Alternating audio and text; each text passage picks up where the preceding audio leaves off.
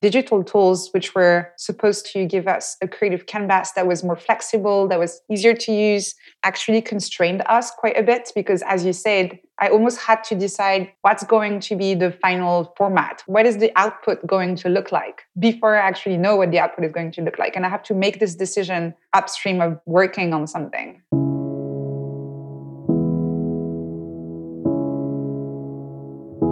Hello and welcome to MetaMuse.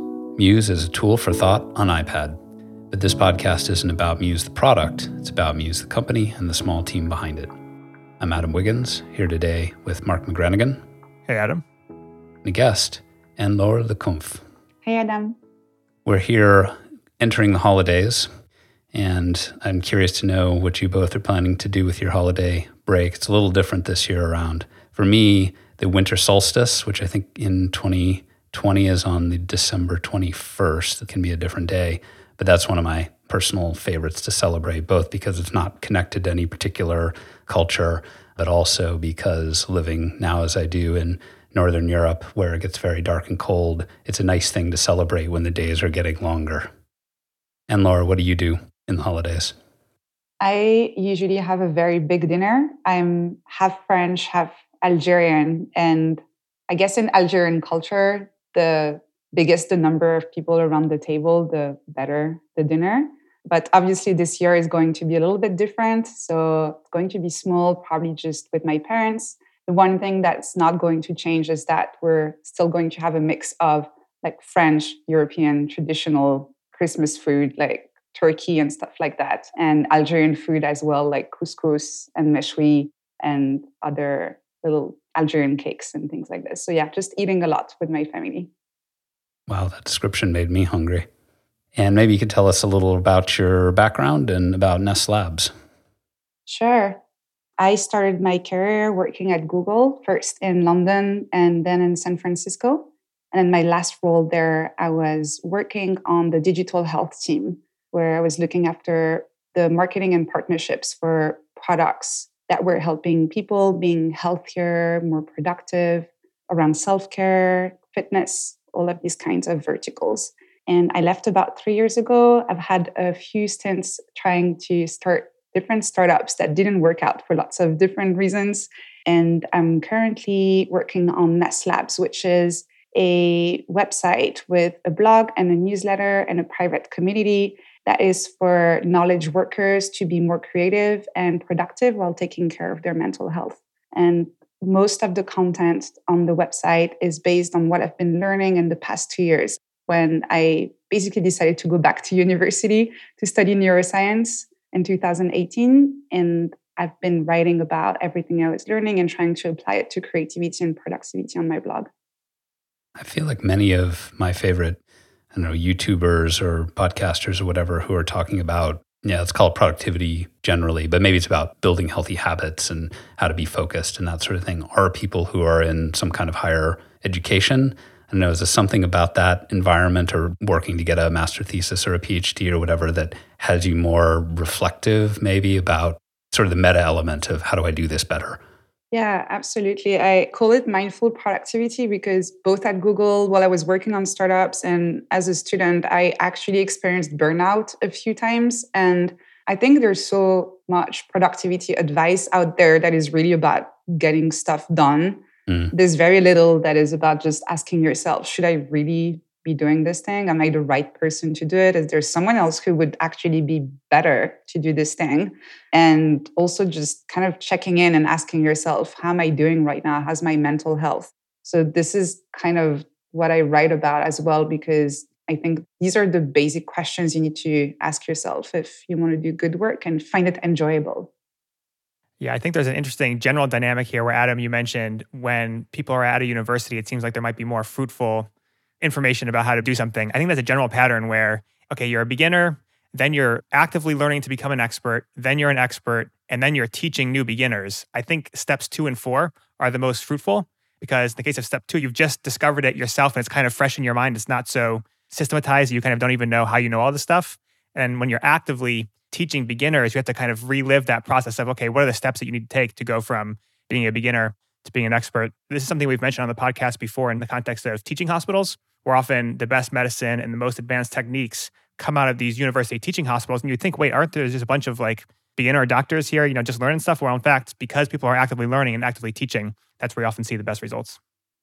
It's super interesting what you're saying, because it reminds me of the Dunning-Kruger effect. And if I'm thinking about this curve that you're describing, for me, if you consider yourself an expert in any topic, there's something static, fixed mm. about it. I'm an expert. I have authority on this topic. Whereas the steps two and four that you describe are the moments where you realize the extent of everything you don't know, either because you're still in the learning phase yourself and you're like, whoa, I actually know very little about this topic. And then when you start teaching, you realize, thanks to the questions you get from students, that maybe you're one of the more knowledgeable people about the topic, but you're certainly not an expert if there's such a thing as an expert. So I find that really interesting. I think I personally find learning from someone who has sort of just learned something a lot more effective, because they, as Mark says, have what it's like to have the beginner mindset. They still remember that, that's still in their mind, but they have the knowledge now. They've crossed that threshold of enlightenment, whatever you want to call that. And so they can maybe help you come there better than a like a seasoned expert who's been doing it so long they don't even think about it. They take it for granted. That's definitely an issue with some university professors who have been teaching a topic for so long that they seem kind of disconnected from the reality of learning the topic as a beginner. And I've had that several times. I think probably both of you, everyone has had that kind of brilliant, super smart teacher, very knowledgeable, who are pretty bad at actual teaching. Yeah, being an expert and being able to teach are two completely different things. You sort of need both of them to convey a skill or a knowledge area well. Yeah, I think for myself, the kind of, I don't know what you want to call it, productivity, self-awareness, sort of tuning my mental machine and processes, I actually drew a lot of that from being in the startup world, and in particular when I had management duties, when I had teams, and particularly bigger teams, depending on me, because then my whole job and any manager's whole job is to make the team effective. And so you are thinking about both the practical things of, okay, what's the to-do list? How do we line this up? How do we match up time and budget? Those kinds of things. But there's also exactly what you just mentioned, which is the mental health. How are people doing? Where are their emotions? What are they excited about? What are they dreading? You know, what are their aspirations? And a good manager is one who also covers that side of things and tries to make the team not just productive, but also happy and healthy, at least within the structure of, you know, what makes sense within an organization. And once I had done that for others or for sort of a team as a aggregate entity, I found myself a lot more aware of my own needs, not only, again, those practical things of time and to-do lists, but really that, yeah, the emotional side and the what motivates me and why do I feel ground down? Why do I feel burned out on this particular thing? Wait, I thought this project was something I was supposed to be excited about. Why do I not feel motivated? And trying to, maybe prior to going through the managerial kind of path, I would be more likely to just kind of ignore it and push on through. And now I feel like, no, no, I want to dig in and understand my own psyche a little bit so that I, you know, in the end can be more productive, but also just be happier and have a nicer life. Yeah, it boils down a lot to getting rid of some of the shame that we have sometimes when it comes to managing projects and being productive and work in general. You mentioned working on something and not feeling motivated anymore. And I think a lot of the shame we have internalized because of the way we've been educated in traditional school is to feel bad as a person, think that it's you doing something wrong if your motivation is gone, if you're not feeling excited about a project anymore, when really there's nothing bad or negative about it. It's just a piece of information about how you're feeling right now that can be very helpful to almost debug the situation and try and figure out, should you keep on working on this? Or maybe should you change the way you're working on this? Should you get some help from someone else? Should you upskill because this thing is too hard for you? And just posing and asking yourself these questions instead of burying the problem because you feel like acknowledging the fact that you're struggling means that you're just not competent. yeah, you could even dig a little deeper on that and ask why we are so fetishizing about productivity. And, you know, for myself, I like to make things and I like to get stuff done, and I do feel good about that. But you can take it to an extreme where I think we want to make every day productive, even if that's a holiday or a weekend or something like that. We have some concept of how to spend even time off productively. And I think another important journey for myself in recent years has been learning to really do nothing or have unproductive days and think those can be worthwhile too, that productivity is not the only benchmark for worthwhile use of time. Totally. I was talking about it with a friend yesterday, and he was telling me, I know I'm very close to burning out because lately when I read a book and I'm not taking notes, I feel like I'm not doing it right. And I told him, yeah, I agree. Yeah. This is bad. This is really bad. You need to take a break. Yeah, yeah. That exact thing came up when Andy Matuschak was on the podcast a little while back. And he's working on a way to make books more effective in terms of retaining knowledge and that sort of thing. And I was raising this question of, well, sometimes I don't really care about the retaining the knowledge. I just enjoy the process of reading it, even if it's a nonfiction book where in theory its purpose is to communicate information to me. But yeah, sometimes I just want to enjoy it, and I don't necessarily want to, you know, type everything I learned into an Anki flashcard. And that leads you into the whole thing about, well, to what degree do we consume information for fun and sort of enjoyment versus because we want to achieve something? And I think those things are often very tangled up, for especially for yeah, knowledge worker, creative professional type people, where we enjoy reading and learning and consuming information. And sometimes that has a very specific purpose, something in our work or our personal life. And other times it's just for enjoyment. And especially now that the work and life of knowledge workers has become more and more public, whether on Twitter or other websites, there can be sometimes a bit of an unhealthy competition in terms of how many books have you read this year? Yeah. How many notes do you have in your note-taking system? How many blog posts have you published this year? Which I think is not necessarily good either for people's mental health, but even in terms of creativity, as you mentioned, having these days where you do nothing, you just recharge, you relax, are super important as well. And unfortunately, lots of people struggle with this because they can't stay idle. They feel like, I need to do something with my time. I'm not producing, I'm not creating, therefore I'm wasting my time, which is very dangerous as a mindset. The word idle reminds me of a book I read some years back, almost a manifesto called How to Be Idle.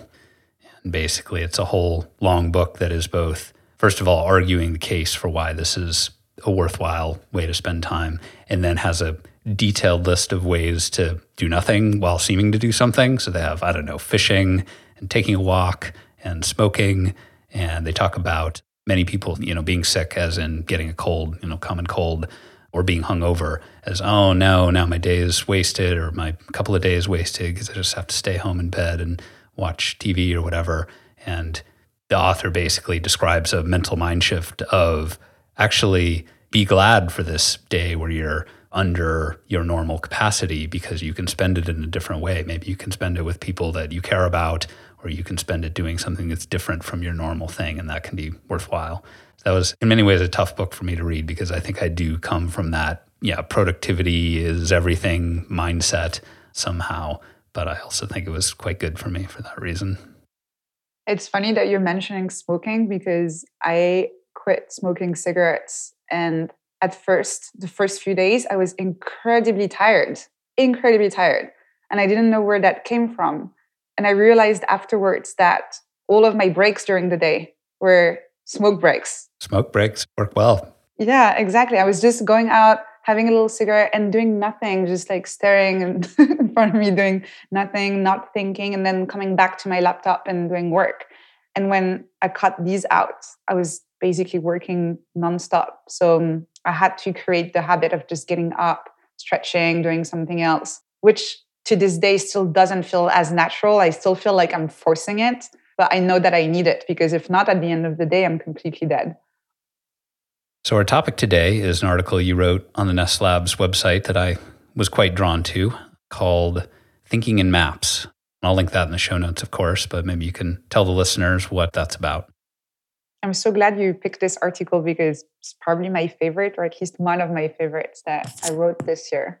And the reason why I wrote it is because every time I was telling people about connecting ideas, using symbols, crafting maps that are looking at different ideas, most people were replying to me and telling me, oh, yeah, I know, mind maps. And every time I had to explain that no, mind maps were just a tiny subset of the way we can think in maps. And I decided to do a little bit more research. It started as an article where I just wanted to review all of the different ways you could think in maps. But by doing research, I realized that human beings have started thinking in maps way earlier than what I realized, thousands of years ago. And I thought that was fascinating. So um, the article is basically a review of the history of thinking in maps from the Lascaux caves. That's like fourteen thousand before Christ, something like this, years ago. That's like a long time ago, up until today. So that's what the article is about. Yeah, I always love the historical example because those of us who work in digital tools of some kind, which include all of us at various points in our career here, or the three of us at various points in our career, tend to very, I think, box it into exactly how the devices or the tools that we have today work. So going back and looking at these older, very different cultural contexts, very different, even writing implements and things like that. But I think the fundamentals of the human mind, because of the pace of evolution and biology, that's going to be the same. So you change all the other variables, but the mind is the same. And then that can be very enlightening. This is what's fascinating about looking at historical examples as well, is that even thousands of years after these maps were created, even if you don't speak the language that they were speaking at the time, even if you don't understand every single symbol that they're using, you still instinctively understand roughly what's going on. And I find that absolutely fascinating compared to text in front of you in a different language and you don't read it or speak it. You won't understand what it is about. But a map with symbols, it kind of just defies culture, defies time. Everyone will still roughly understand what's going on. And you had some nice examples in there that I was familiar with, like Leonardo da Vinci, obviously, is pretty famous for the visual thinking stuff he does in his notebooks. More recent, someone like Walt Disney, or this fellow Cassiodorus. Yes. I don't know if I have that quite right. Roman fellow, hadn't seen that one before. Is there one on this list that you think is a good example or you personally found compelling? The most fascinating one for me is the one that is one of the oldest ones that we've seen, that's from the Bible, where someone, it is Cassiodorus, I think, actually, who took the stories from the Bible and decided to visually draw the different storylines and create this map of what's going on in the Bible by connecting the different stories. And again, I don't need to speak the language. I don't need to speak Latin or anything. I look at it and I understand that each bubble is for a concept or a story and that they're connected together with lines. And this concept of having ideas in bubbles and connecting them together with lines, the fact that I think it was created in like six hundred or something, this this one, uh, that such a long time ago, someone drew this and I can look at it in two thousand twenty and feel like, yeah, I know what's going on here, is absolutely fascinating. Mark, what's your take on thinking in maps? I think it's very interesting and very important. And I also appreciate the historical angle. I've often argued with respect to H C I type topics that there's a lot of embedded knowledge in very old practices. These maps that we're looking at here, these are maps that people created when it was extraordinarily expensive to create a map, and or that were preserved over thousands of years where it's extremely hard to do that, and or where the technique was repeated again and again. So there's something worthwhile or working here. Even if we don't initially understand it, there's definitely something important to know. And I also think it's useful because we often get some blinders working in digital tools because it's actually a very limited medium. You know, the screen is very small, it's low resolution and so on. And so you can often learn or get ideas for new techniques that become applicable as computers get more advanced if you go back and study these old examples. So definitely worthwhile. One thing that comes to mind for me is I think the word map for, I think most English speakers leads you to thinking about, I guess, what would be called a geographical or a cartographical map. That is to say, what you see when you type maps dot google dot com into a browser. But one, I think it's interesting that this actually, we think of it as being a very kind of literal map, I guess, but it's actually quite abstract. First of all, you know, it's sort of a projection, right? Taking the surface of a globe and the terrain and all that kind of stuff and flattening it down onto this like two-dimensional thing. But secondly, putting aside, I don't know, satellite photos or going up in a plane, we don't see the world this way. But it seems to be quite natural for many or even most people to look at this kind of bird's eye overhead map that's actually a pretty abstraction of how things are laid out and then be able to use that to navigate a complex place, which is really quite interesting to me. Yeah, it's funny. If you look at old maps, they tend to basically just be of coastlines and rivers because that was essentially the only way you could get around was on water. It was extraordinarily difficult to travel any distance over land, so you basically had to use the water. So the maps are just basically all these exploded coastlines and rivers, and they don't look anything like our normal maps, but you have very high detail on all the ports and harbors, which is what you actually care about.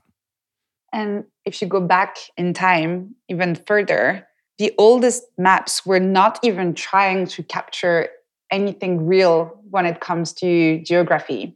They were being used as a message to position a particular culture in the world. So if you look at one of the oldest maps ever found, that it's in good condition, that was created by the Babylonians, it's a circle that looks like a sun, and Babylon is here in the middle.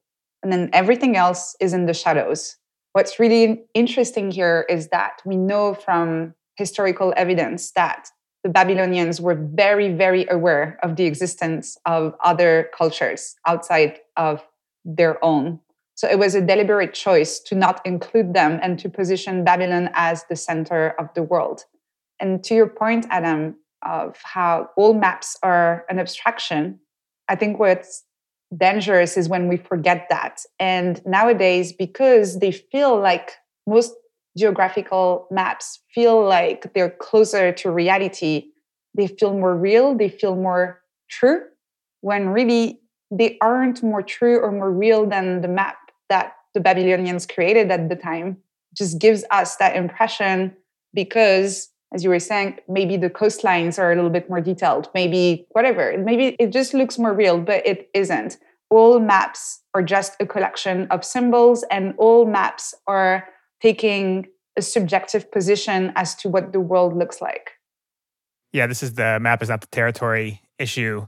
And I think it's a great point because it's one that we're especially susceptible to these days because we do so much work in symbols and abstractions, and we write term papers and emails, and we feel like we're masters of this domain of information. And it's very easy to forget that that's not, in fact, reality.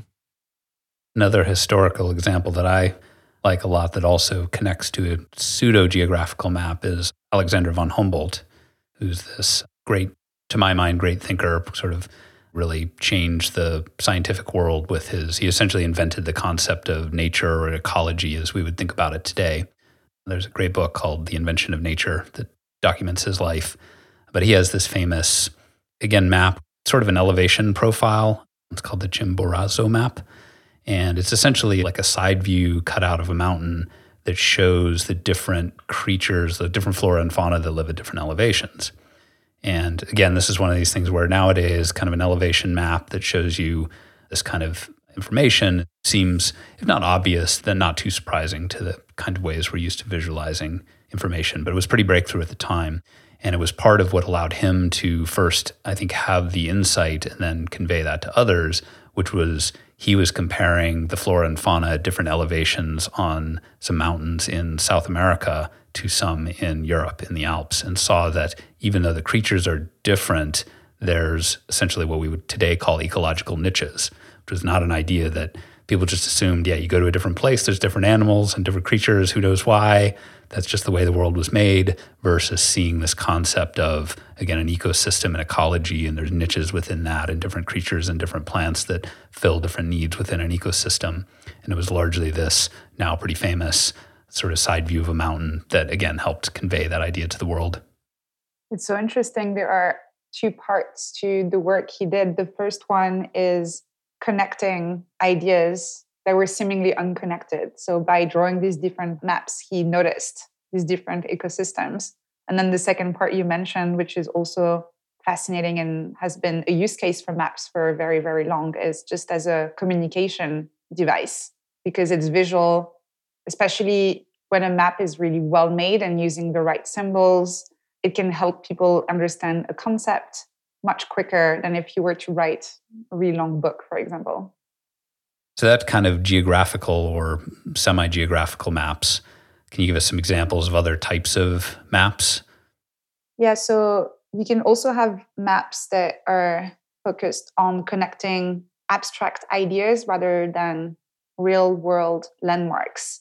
So mind maps, as I mentioned at the beginning, is the one that I think most people are familiar with because the person, Tony Buzan, who invented them, is also an incredible marketer and businessman. So he did a really great job at promoting his mind maps. But you also have concept maps, radial maps, it's all sorts of different maps. The one thing that I think all of these more abstract maps, which goal is to connect ideas, have in common is, again, this idea of using lines or arrows to connect different nodes.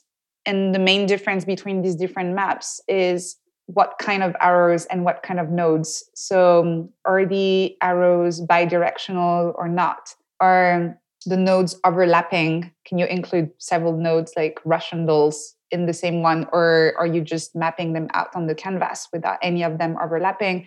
And depending on the choices you're making here, you'll get different types of mental maps. Yeah, one really interesting example from your article was the Disney map about how he imagined the business working. And it's amazing. See, he literally mapped this out, you know, back before this was ever built. And it's basically exactly right, like how it all ended up feeding back on each other, you know, how the merchandise supports the film, supports the music, supports the theme parks, and so on. And this one's also kind of near and dear to my heart because it's this topic of, you could call it an institution that's a kind of a complex web of people and properties that all reinforce each other. Like another example, this would be a university. We aspire for Ink and Switch and its surrounding entities to be this. So it's an interesting example. Yeah, it's the concept of the flywheel, right?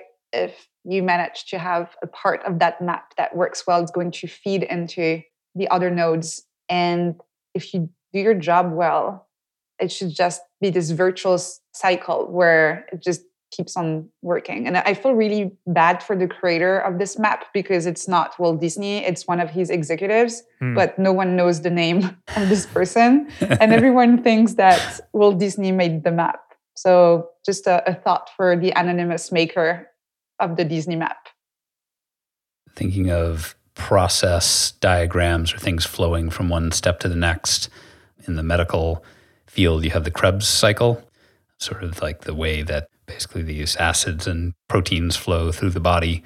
And I remember my colleague Orion kind of using this as a metaphor when he was doing distributed systems engineering, where you have messages being passed around the system and interpreted by different components in the system.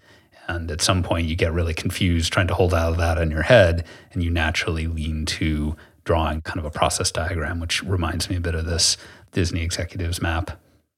This is such an important use case. The fact that there are processes that are way too complex to hold in your mind and to really understand in their entirety. And maps can really help with that. Just having a canvas where you can lay them out, that allows you to see how the system works, but also to identify any gaps, any places where really there should be an arrow here, but there's not. Or there are too many arrows going in the right direction and none of them going in the other one. So that's definitely a use case that's very helpful. Now, how do you think about the interaction between maps, or maybe visual thinking more broadly, and symbolic representation? So obviously there's prose text, you know, I'll sit down and journal out three paragraphs of text, but also most of these diagrams have text labels in them. They do have symbolic representations, even though there's these maps or sort of visual thinking layouts. Do they go hand in hand? Are they for people who have maybe different kinds of minds? Maybe some people do better with symbolic representation, some do better with more visual. I think you absolutely need symbols for maps.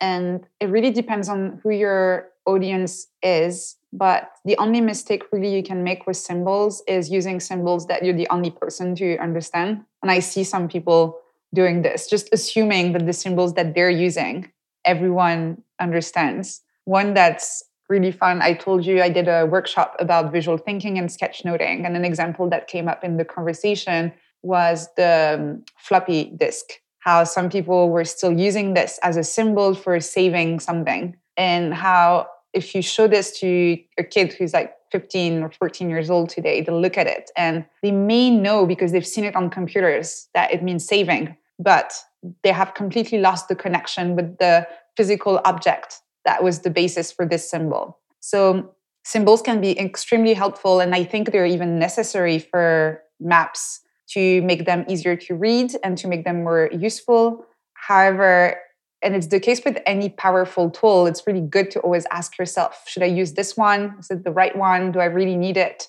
Just being a bit mindful of how we use symbols is quite important when creating maps. Yeah, symbols are very information dense and general purpose. So I think they're good for labeling the entities and also for labeling the properties of the connections. And the map aspect is what is the relationship among the entities. So I think they're very complementary in that way. Right. So whether you're talking about a geographical map and you label, here's the name of this mountain or here's the name of this lake, correct, you're naming it or you're saying what it is, but you're not showing its relationship. Similarly with a lot of these diagrams. Yeah. You wouldn't write the mountain is one hundred kilometers north and twenty east of the town. You would just put it there on the map. Yeah. Well, that question in particular, I think, is of interest to the Muse team when we're designing our product, because I think most digital tools, they're very visual and spatial, or they're text-oriented, right? You know, text editors or writing tools, word processors, whatever. You can kind of put some images in, but it's very hard to do. You know, it's just basically flows top to bottom. And you usually try to pick one or the other. And definitely it was a major evolution of our product when we added essentially these little text cards, which is sort of a simple thing, but being able to put in a few sentences of text and then draw an arrow from that to something else, which could be something visual or some more text. And so I think that the mix of them together, and different people will use them for different kinds of scenarios, and some people maybe tend more towards one and more towards the other. But in the end, I do think mixing them, which I think is a weak point of a lot of technology, but is a potential strength of just pen and paper, is definitely something we can get better at on the digital side, I think. Yeah, that's what I was going to say about pen and paper. It's really interesting that we have been using this tool for so long. And for the longest time, if you compare the amount of time we've been using digital tools compared to pen and paper, we've been using pen and paper for much longer. But for a very long time, digital tools, which were supposed to make our life easier, to give us a creative canvas that was more flexible, that was easier to use, actually constrained us quite a bit. Because as you said, I almost had to decide before creating something, what's going to be the final format? What's going, what is the output going to look like? Before I actually know what the output is going to look like. And I have to make this decision upstream of working on something, which is quite unnatural and not really helpful when it comes to creativity. So I think any solution that gives us back this freedom of deciding as we go in the creative process, what kind of format we want to use. Do I want to use symbols? Do I want to use images? Do I want to use text here? Do I want to doodle? Do I want to do all of these different things? Is something that is much, much needed. Yeah, I think this is super important. And we've mentioned on the podcast often that the human thought is inherently multimedia. That's the way people want to and do think, and it's important for tools to support that. And again, it's important to understand the historical context of why tools historically might not have. So for example, with books, until quite recently, it was extraordinarily expensive to add pictures to your books. You had to get an engraver to carve a plate. Each one was individually numbered. You know, it's much harder to press these out and so on. And then eventually it got to the point where you could add images to books pretty easily. But now we're just crossing the same threshold with computers, where until relatively recently, it was hard to add images and especially video all in the same document. And we're just now being able to do more of that. And so we should be mindful that it's not an inherent property of reality that you have a text document and an image document like many of our existing computing tools enforce. It's a matter of that's a sort of historical accident and limitation that we're now moving beyond, hopefully. And hopefully that's going to get us closer to being able to really map our thoughts the way they do happen. I really like this expression you just used, how the mind is multimedia, because it's true. When you think about something, you kind of follow these different branches of thought. And sometimes you recall an image. Sometimes you recall someone's voice when they told you something during the conversation. Sometimes you recall a smell, and you connect all of these experiences and thoughts and memories in a non-linear way. And I really hope, not hope, I know it's going to happen, but I'm excited about a future where I can capture all of the diversity of, let's call them formats of memories and thoughts that I have in my mind and capture them onto my digital device so I can work with them. Right on. Well, maybe that's a good transition to talking about sort of the technology and tools that do exist or we do think are interesting on that front. One that comes to mind for me, I think, is the web has always been good, and especially in the last, I don't know, five to ten years on this kind of multimedia, being able to mix together different formats. Now, obviously the web is it's sort of a, a publishing format. It's not a place for raw, sketchy thoughts. But when you talk about these, for example, von Humboldt communicating about something through his diagrams in his published works, I think the web has a lot of potential, and we're seeing some movement there, particularly when you combine it with the data side of things. So I think a great one in that world, in the JavaScript world, is this D three library that has all these really interesting, unique, and often quite attractive kind of data visualizations that you can do. And it's a nice way to explore expressing some concept. And there's other kinds of these, often more interactive, something like Parametric Press. Now, all of these require, yeah, a lot of knowledge, programming, specific technical knowledge. And again, it's more of a communicate to others at scale rather than kind of a more personal level thing. But that's one area where I think digital technology is not only starting to catch up to what we could do with good old pen and paper, but actually offers new affordances and new ways to visualize things and communicate things that we actually even go beyond what you can do with analog tools. I'd be curious to hear if either of you have particular tools or technologies that you think are promising in this area. It's not an individual tool for thinking in maps. It's more of a collective one. But I recently, a few months ago, discovered this website called Connected Papers, which you probably heard about because it's absolutely amazing. It basically shows you, by just entering the D O I of a specific research paper, it shows you a visual map of all of the papers that are connected to this original one that you entered. And the strength of the connection is correlated with how strongly the two research papers are connected. Mm. So instead of every time you're reading a paper, going through the references one by one, checking the paper, reading the abstract, being like, okay, that's not what I'm looking for, going back and doing this very tedious work. In one click, you can have this constellation of papers related to this topic that you're researching. You can navigate them, you can save them, you can click on each node to see the constellation related to that specific one. It's fantastic. And the reason why I'm so excited about it is that I think it will also help make it more accessible for non-academically trained researchers to just do research for just the sake of their own curiosity. Yeah, that's a good one, because that domain is inherently very networked. The process of science is all about building up this increasingly rich mesh of citations and papers, basically. It also brings to the forefront the issue of projection. This mesh is like a zillion dimensions. You can't actually look at it in full. You have to pick some subset of it to show and then project it down to two D.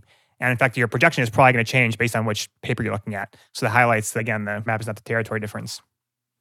Mark, do you have a favorite technology or product for map-based thinking? Yeah, so I'm always interested in looking at the gravity wells that form, and this is the areas that everyone seems to fall into and converge over time. So one of the more obvious ones is the idea of pinch to zoom on maps. This is so common, actually, that people are now getting accustomed to it at very early ages. So if you put into YouTube, like, babies zooming into magazines, you can see these little kids, like, trying to pinch into physical paper magazines. Of course, it doesn't work, but that's what they're used to, and it's a very natural emotion. And we're seeing that more and more, of course, and MetaMuse is one example of that.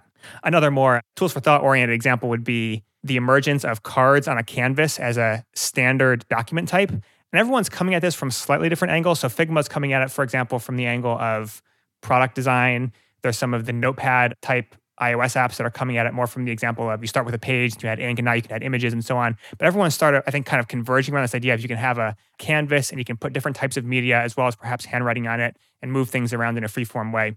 And I think in the same way that text files and folders or directories have become a sort of standard metaphor for computing in the desktop age, I expect that this becomes a sort of standard content type that more and more apps support in a more consistent way. One other example that I'll mention is I always bring up this theme of video games are at the forefront. And eventually, a lot of consumer and enterprise computing draws from them. And again, the maps on video games are like super advanced. You have imperfect information, so you tend to discover the map as the game or whatever goes on. And also you have a sort of collaborative information sharing where your teammates are also collecting information and conveying it to you. So you're trying to build up this collective picture of where your team is and where the others are. And you have all these indicators of where other people might be, like off the edges of your screen. And you have this notion of Quasimodo or H U D where you can, instead of either you're looking at the map or you're looking at the world, you can have them superimposed on each other. So you might have a translucent map or to be able to hold down a key to bring up the map very quickly and then let it go. These are all advanced ideas that I suspect we'll eventually see appear in the world of, for example, these cards on a canvas tools. Your earlier mention of pinch to zoom, Mark, also reminded me of the iPhone one and what made that such a revelation. I was actually a bit of a skeptic about it, but I think the thing that really made it work was Google Maps and the pinching. So the multi-touch screen obviously had all this potential. And I think in retrospect, folks talk about basically being an internet-connected multi-touch screen. But I really think without Google Maps, it would not have had the same impact. And so there you took a type of map, a type of semi-abstract representation of the world that most people were familiar with, but you put it kind of on this ready device and with this gesture that was so natural somehow. And the two put together to just be this really incredible, incredible device. One other example I'll mention that I was reminded of by the network of papers example is this class of maps that I would call like relaxation-based clustering. And by that, I mean you have many, many nodes and you're in a multidimensional space and you need to figure out how to basically group them together. So I've seen this done with Twitter accounts where people pick some valence. It might be political ideology or geographic location or whatever. And then you can cluster the entities so that they tend to be near people who are similar to them. Of course, it's imperfect because you're projecting down to two D, but you can get a really quick sense of, okay, who are the clusters, who's in them, which clusters are close, which clusters are far apart. I've actually seen this applied to academic papers where you can look at all the clusters of like The Economist on Twitter or something, and you see that there's a cluster for the macro people and a cluster for the micro people and a cluster for the Austrians or whatever. You know, you see these cool patterns emerge. It's so interesting. I've seen this done where I was included in one of these maps and they didn't even seed it with specific affordance. It was just seeded with a starter account. Mm. So you had this account in the middle and then it would branch out and have all of their followers and you could see these different groups. And for me, it was really interesting because there was kind of a difference between where I thought I was in the Twitter sphere and where I actually was. And I realized that I still had a lot of my past startup life that was showing in terms of people that were following me and that I was following back, and way fewer of the academics or the researchers that I feel like I'm engaging way more with today. But in terms of social graph, that shift actually takes way longer than you think. Yeah. So that was really interesting for me to see those different bubbles. And I think lots of people who saw the map were also kind of surprised to see where they were on that map versus where they thought they were standing. Interesting, yeah. Yeah, that maps to my anecdotal experience of probably a lot more of my Twitterosphere is an artifact or reflects the history of Heroku, Silicon Valley, Y Combinator, a phase of my life that's ten years in the past now. You know, I built up these really strong social connections over time, and maybe newer things are more nascent, obviously. And so, yeah, when you actually look at the reality there, it can be surprising. Well, I'd love to hear about both of your personal techniques, how maps of any kind appear in your thinking process. And Laura, maybe you can start us off. Yeah, I use maps a lot. I have paper maps that I use whenever there's a problem I want to try and solve. It's just a really good way to close my laptop and get my head down and just try and think about a specific problem space. And I take my, you're not going to see it because it's a podcast, but I take all of my colored pens with me and I just draw and try and connect ideas together. Sometimes when I'm on my laptop and I want it to be a bit more organized or something I can use in an easier way later, I use a tool called Scapple, where I also map ideas this way. I really like using it.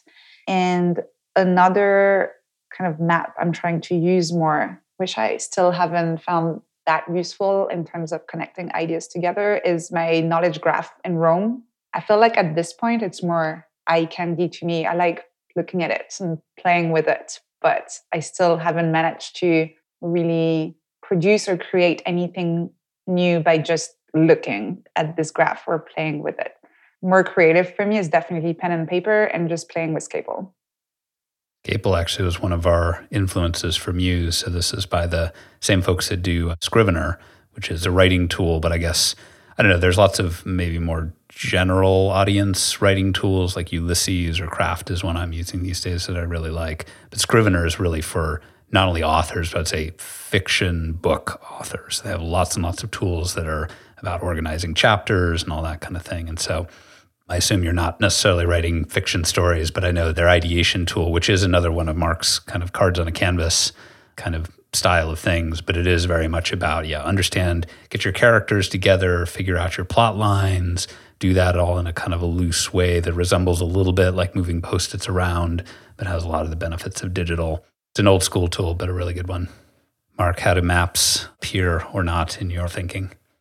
Yeah, so I have this philosophy of idea generation that most of your good ideas come from your sleeping mind. It's not when you're actively trying to have a good idea. It's that you have this background process that's running. And you need to feed the background process. And the way that you do that is you sort of work over intellectual materials. So one thing you can do is read. One thing you can do is annotate. But another important thing is to sort of arrange and organize. So often what I'll do when I'm working on a new topic is I'll bring a bunch of stuff into Muse. For example, I'll bring in some links, some images, some P D Fs, maybe some handwritten notes. And that alone is good. But you can also do the exercise of how do these things relate? What are the connections? What are the different ways to organize? And you're basically just moving stuff around the screen and putting things next to each other. And at the end, you basically throw that thing away. It's not necessarily to produce a knowledge map per se. It's more that when I've done that process, okay, that's another way that I'm building familiarity and connections. And then back in my sleeping mind tonight, that will be more for my brain to use to come up with new ideas. That's very similar to the concepts of focused mode and diffused mode of thinking by Barbara Oakley. I don't know if you're familiar with her work, but that's exactly what she's explaining, that there is the focused mode where we're trying very actively in a very specific space to solve a problem. And then this diffuse mode, which is our brain working in the background. Whenever you have what we call a shower thought, that's the diffuse mode of thinking that's happening, where you don't really feel like you're trying to solve the problem, but there's this eureka moment. You find a solution without seemingly even trying. And I absolutely agree with you that it's so important to balance the two. That's also why sometimes when you're trying to solve a problem and you can't find a solution, it's good to just step away and go and do something else, or do something that activates the more diffuse mode of thinking, like doodling, organizing, playing visually with different topics and ideas without having the explicit goal of finding a solution, which sounds like what you're doing when you activate your sleeping brain, as you say. So I really like this. For me, taking a walk is a big one. I want just enough activity and stimulation to keep me occupied, but not so much that the brain's full capacity is taken. Now, I will say that I think that kind of, yeah, sleep on it or take a walk or, you know, take the shower kind of thing. I think it's not just, well, okay, can I solve all my problems by sort of not working on it? I think that is a second half to the focus time, is when you really load that stuff into your head and you give the sleeping mind, as Mark would say, something to work with. But then you balance that with the non-focused time, and that's potentially the one two punch that can work really well. Yeah, you need both. If you're focusing for very long and not letting your brain do the job in the background, you're not going to find a solution. But if you're giving your brain the space to think about nothing, you don't have any starting material, you're not going to get anywhere either. So the focus time is to just try and do your best to understand the problem as well as possible. And then the diffuse time is to let your brain assimilate, connect all of this information and come up with a solution that may not be as obvious as what you would come up with consciously if you're trying to think in too much of a linear way. Two types of maps that make their appearance in my work. One is timeline, hmm. which is maybe similar to a geographic map in that it is, at least on one dimension, trying to make an abstraction for something in the physical world, in this case, the passage of time. But I find it surprisingly helpful for, there's obviously like organizing a project, or you're launching a product and you want to put together a little roadmap of the pieces that lead up to that. You're taking a trip and you want to make sure everything's covered. But I find it's a really focusing thing for when I start to lay out what I'm actually going to do and what the sequencing needs to be and what comes before what. And in some cases, there's specific calendar marks that I want to hit. I actually find that really helps me get clarity about the meaning or the purpose of the project as a whole, and what you realize, for example, you can't fit everything in. So what needs to stay and what needs to go, or what things can be done kind of more in parallel, or what things need to be done sequentially. And so it's a, again, it's a very simple kind of abstraction against something real, but for some reason, it just really brings things into focus for me.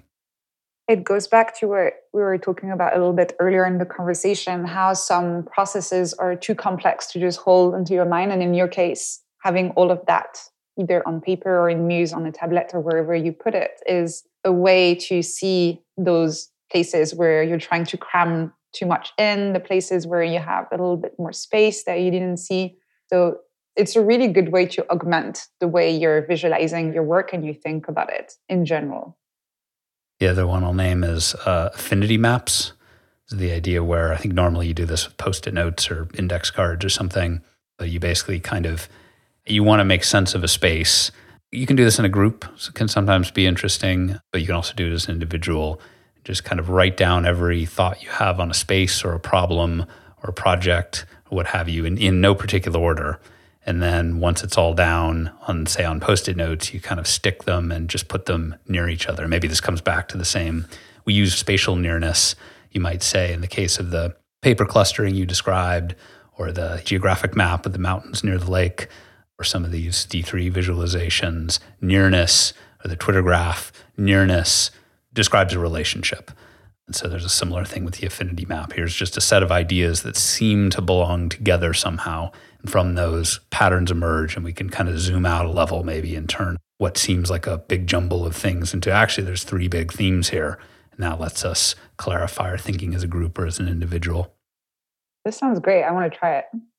Yeah, Adam, it's interesting that you mentioned these, because these were two of my go-to general purpose tools for engineering management. The first being make the work queues visible, because all production work is essentially a series of queues. That's the universal abstraction. And it's very important to make work visible if you're going to manage it. And the other is these sort of affinity maps, where a very general purpose exercise you can do is identify all the things, have people put like pluses next to things that are important, and then group them together. You can basically apply that for anything. You know, what should we build? Retrospecting on past work. How are we feeling? It's very universal. So good ideas there. Well, before we go, Ann-Laura, I'd be curious to know if there's anything that you left out of that article, or have, since you've written, you feel like you would add on to it? There's something I touched upon a little bit towards the end, but I think I want to explore more in the future. All of the different maps that I talk about at the end of the article are tools for individual thinking, or once you're done crafting them, they're communication tools to communicate whatever ideas you had or connect it together with other people. I think maps can also be amazing tools for fostering collective intelligence. And that's definitely something I want to explore more in the future. Yeah, that's very interesting. It's those multiplayer maps, as predicted. Augmenting collective intelligence, right on brand for us. Well, if any of our listeners out there would like to tell us about how you use maps in your thinking or your communication, or you got other feedback or questions for us, please feel free to reach out at MuseAppHQ on Twitter, or through email, hello at museapp dot com.